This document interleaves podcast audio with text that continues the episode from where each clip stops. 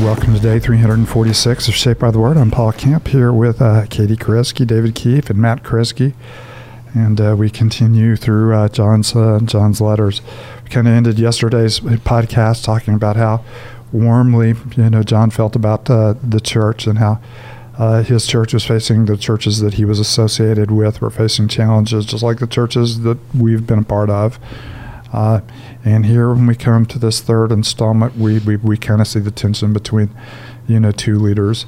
Uh, one who is, uh, you know, very gracious in extending the gospel and the hospitality of the gospel to others, and one who loves to be first and is a little bit less gracious. And so you see some of the tension in, in the church uh, that we talked about uh, yesterday. So before we read this very short, this is probably the shortest reading we'll have um, in the entire year. Uh, before we read this very short letter, let's uh, pause and offer this moment uh, to the Lord. Father, thank you for your word, the beauty of your word. We thank you that your word is living and active, sharper than any double-edged sword, that it does penetrate, you know, and divide uh, soul from spirit, joint from marrow.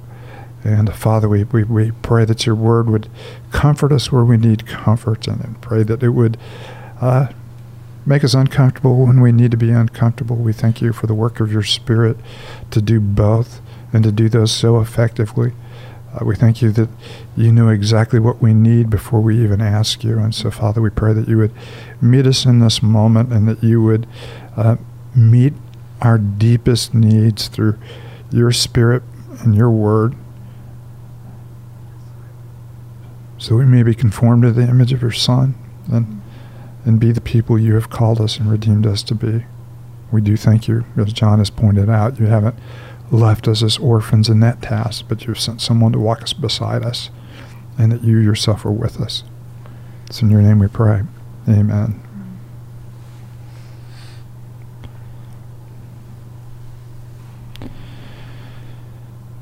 Third John, the elder to my dear friend Gaius, whom I love in truth. Dear friend, I pray that you may enjoy good health and that all may go well with you, even as your soul is getting along well. It gave me great joy when some believers came and testified about your faithfulness to the truth, telling how you continue to walk in it. I have no greater joy than to hear my children are walking in the truth. Dear friend, you are faithful in what you are doing for the brothers and sisters, even though they are strangers to you. They have told the church about your love. Please send them on their way in a manner that honors God. It was for the sake of the name that they went out, receiving no help from the pagans. We ought therefore to show hospitality to such people, so that we may work together for the truth. I wrote to the church, but Diotrephes, who loves to be first, will not welcome us. So when I come, I will call attention to what he is doing, spreading malicious nonsense about us. Not satisfied with that, he even refuses to welcome other believers. He also stops those who want to do so and puts them out of the church. Dear friend, do not imitate what is evil, but what is good. Anyone who does what is good is from God. Anyone who does what is evil has not seen God. Demetrius is well spoken of by everyone, and even by the truth itself. We also speak well of him, and you know that our testimony is true. I have much to write to you, but I do not want to do so with pen and ink. I hope to see you soon, and we'll talk face to face. Peace to you. The friends here send their greetings. Greet the friends there by name. How fun. Yeah. Again, uh, you know, one of the things that's very clear, you know, in in John's gospel, uh, again, he identifies himself, you know, as as as the elder, uh, a rich elder statesman who has no doubt been, you know, uh, transformed by grace, you know, long contemplation of the beauty of, uh, of the gospel and how deeply he uh, loves the church, but how deeply he loves the individuals in the church. So mm-hmm. it's not just a, you know, kind of a, an amorphous mm-hmm. love with an idea, but with you know the individuals that are involved. And we see, you know, two encouraging individuals mm-hmm. and one you know very discouraging individual. And so we are introduced into uh, the messiness and the ragged edges, you know, of the church that we talked about a little bit yesterday. So is Diotrephes, or however you pronounce that? That's, that's, that's, as good as any. Yeah. Yeah, we'll take um, is he? He's a part of the church. Is he a part of the leadership of the church? I don't. Maybe really not for long. You know, probably, you know, whatever he's doing, he's talking nonsense. Yeah. Who's ever? no, uh, you know, the the idea that comes to mind is he is leaders of one of the house churches, an influential leader, you know, probably among a network of house, you know, house churches, and so he's, you know, he's in a position. Uh, where not only he is not showing hospitality, but he's limiting others' ability to show hospitality, you know, as well. So it, it's hard to, you know, hard to fully imagine, you know, what's going on. But that's kind of the picture we get of the earliest church. This was a series of house churches, and you would have an individual elder, you know, over, you know, each of the house churches, and there was a sense of unity among those churches as well. We don't have, you know, full description of that, so we just have impressions and of what that looks like. So he was probably, you know, one. Uh, he was a leader of a, you know, of a, of a house church. Mm-hmm. And I love how in verse 11, you know, he says, you know, dear friends, don't imitate what is evil, but what is good. And then he shows us what that looks like right above that, you know, as he speaks of Gaius and how he has shown hospitality and, and served the church and, and even served these strangers so well. And then Diotrephes, I forget how we said it. I'll let Katie say it. And uh, how he, he's done this in a more, You've got to get the S on the Evil way. He hasn't Whatever you done this do, get the properly. first letter and the last letter. yeah, right. you tell me. Y'all need And to it learn brings to it- read like Yeah. students when you get a student. You're like, hey, can you read these like a genealogy? and Let's they're call him just like, Dio. Yeah, No, it's Dio or. D man. They're Yeah. just like D-money. yeah, Yeah. D money. Okay. But he gives us some examples of what this looks like, Th- thank even you in the short letter. thank you for that insight, Matt. Yeah. we, we appreciate Student ministry that. hack. We, we probably should do the whole, whole podcast on how to do names. Uh, in that, you, you have to also recognize kind of the tension you know that's taking place. Uh, you know, in Second John, uh, you know, he warns you know he warns the church you know not to welcome false teachers and to show hospitality to them in, in such a way that it looks like you know that you're endorsing you know their teaching. Here you know in third john he's he's commending Gaius because you have welcomed those who are true to the gospel.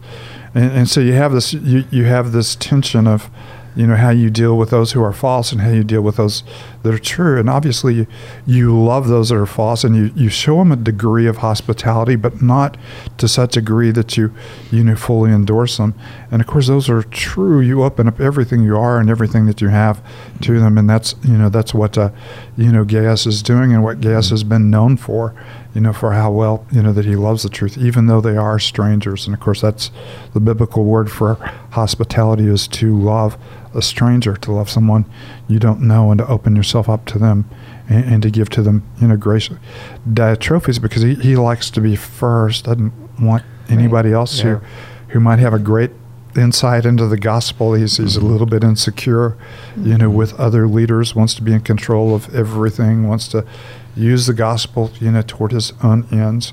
Paul could rejoice in that. He said you know there are those who preach the gospel you know when he's in prison in rome you know by false motives uh, you know hoping to cause pain for me. But anyway i rejoice that christ is preached.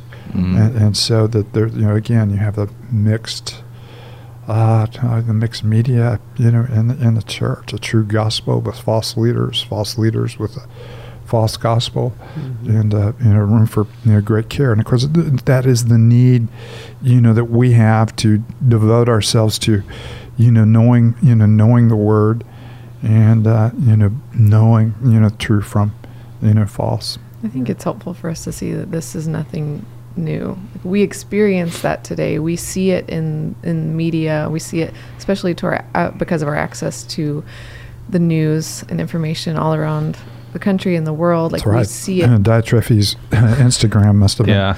I pretty- mean, pretty crazy. has mean on Twitter. Follow Yeah. He was mean on Twitter. a lot of a lot of photo a lot of photos of Exactly. himself Always atting people. yeah we do see it like Yeah. everywhere and i think it's really easy for us to be like what is going on but i mean we see it here too we see it happening Yeah. what were you going to say I would say I think we have to also see it in our own hearts. I mean, you know, it, it's easy to, to read these you- to read a statement like who loves to be 1st and Mhm. to think, well, I know a lot of people who love to be first, and not to realize that every in every single one of us, there's something welling up in our own hearts. Because Yeah. we saw this even in the disciples. I think of all the conversations that Jesus would have had around this. You know, Including the first John? will be last, and John and his brothers arguing, and you know, hey, who's going to sit at your right hand? And and you have all these arguments trying to figure out who's going to be the greatest among Well, you. how ungracious of you to bring an early instant in John's life Yeah. up He toward was the, really toward young, the end man. of toward the end of his Yeah. After uh, after much And- grace. Yeah, and just Um, you know, thinking through this poignant statement, "Who loves to be first, mixed with kind of Paul or Paul John's call to love one another, Yeah. and the way he we love one another is the laying down of our lives, the, the sacrifice, the kind of the antidote of those who love to be first is the the deliberate laying down and sacrificing of yourself. I mean, you can't be first if you're constantly sacrificing yourself. And of course, when you know John uh, and his brother, you know, wanted to you know wanted to be first. You know, what did Jesus tell them? Whoever he grabbed a little child and he said, "You have to become like this. You have to become the least, and many who are first will be last, and many who are last, you know, will will be you know will be 1st Mhm. Uh, and and again, we need to know, you know, coming back from you know First John and Second John, and of course, uh, the Gospel of John, that this is a supernatural work of the Holy Spirit that comes from you being connected or abiding in or remaining Mhm. in Christ. Uh, this is not who we are in the flesh. We all we all want to be 1st Mhm. Mhm. And um, Yeah, and he captures that theme too again of, of walking in truth. You know, at the very beginning, it gave me great joy when some believers came and testified about your faithfulness to the truth, telling how you continue to walk in it. You know, that's the the mark of the Christian life is not those that receive truth one time and then live however they want to. We get an example of what that might look like later, in, right? But this is a a continuing to walk in the truth, a continuing to abide in Him, following Christ. You know, that that is that this is what the Christian life looks like. And I love again this emphasis from John on it gave me great joy. Mhm. You know, what, what a beautiful. I have no portrait. greater Mhm. joy Mhm. and to hear that my children, uh, you know, uh, in, in Second John, he's talking about uh, your children. In other words, those that are part of your church and your ministry, you know, that he may not have had a direct influence, you know, over, but here, you know, here is Gaius, obviously, as someone who has uh, he's had an influence on, and he said that, that delights. You know, the people are talking about your love and your hospitality. Uh, you know, not so much your theology, but your your love and your hospitality, and how you um, Mhm. how you love the saints. Mm. It's all good. It is all good. Yeah. And David, why don't you close us with a word of prayer? Yeah, let's pray. Father, we thank you so much um, for the words we got to read today. Um, we thank you for John and, and his heart to pour into Gaius, and for Gaius' deep love for your church, and his deep hospitality, even for strangers, and how they partner together for the truth. Um, we love seeing these images, and we ask that we would see more and more of that here at our church and at many other churches um, in our state and across the globe. Um, Father, may you continue to do this deep work of, of joining people together in gospel partnership um, for your glory and our joy. We pray that you would do this all um, in the name of Christ. Amen.